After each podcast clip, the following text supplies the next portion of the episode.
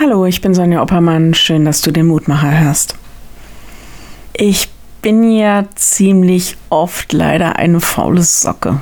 Ich meine, was habe ich schon alles gesehen und ausprobiert? Ich bin in unzählige Länder gereist und habe exotische Tiere gesehen, interessante Menschen getroffen. Dummerweise nur auf dem Bildschirm. Der Lehrtext erinnert mich heute an die drei Weisen, die dem Stern gefolgt sind und an der Krippe rauskamen. Da die Weisen den Stern sahen, wurden sie hoch erfreut und gingen in das Haus und sahen das Kindlein mit Maria, seiner Mutter, und fielen nieder und beteten es an. Matthäus 2.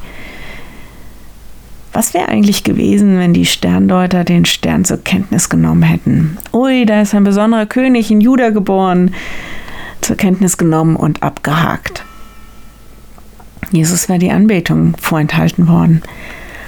Und sie selbst hätten dieses Kind und seine Besonderheit eigentlich nie kennengelernt. Wenn es hochkommt, vielleicht vom Hören sagen, aber sie hätten doch was verpasst. Sie hatten den Mut, sind nicht sitzen geblieben, sondern sind aufgebrochen in ferne Landen, ohne zu wissen, was auf sie zukommt. Heute ist Epiphanias, wir feiern Jesus, der als Licht in die Welt gekommen ist. Ganz ehrlich, das bringt mir überhaupt nichts, wenn ich mir das irgendwie am Bildschirm und in der Theorie anschaue, wenn ich um die Möglichkeit weiß. Jesus bleibt meine Anbetung vorenthalten und ich würde das Entscheidende verpassen. Dass er nämlich nicht irgendein Licht ist, sondern mein Licht. Die Sache mit Jesus werden wir nie verstehen, wenn wir das aus der Ferne betrachten, wie eine Möglichkeit, die es irgendwo da draußen gibt. Licht sieht man, wenn man selbst die Augen aufmacht. Ich lade dich ein, noch mit mir zu beten.